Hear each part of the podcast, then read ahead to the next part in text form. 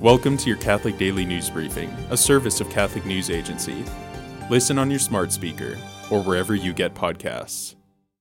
A Catholic high school in San Francisco is defending its decision to host a pro life speaker at an all school assembly after students at the school staged a walkout because of the speaker. Students reportedly began to exit the assembly about five minutes into the presentation. By the end of the walkout, only a few dozen of the school's more than 800 students remained in the auditorium. Despite the walkout, the school's president said the assembly was an opportunity for students to learn more about the dignity of human life. Pope Francis celebrated Mass today for the repose of the souls of more than 200 cardinals and bishops who died in the past year. 17 cardinals and 191 bishops and archbishops died in the past year. Last year's Mass commemorated six cardinals and 163 bishops and archbishops.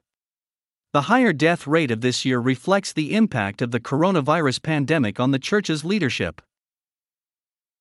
The Pope has appointed a Franciscan sister to the second ranking position in the government of the Vatican City State.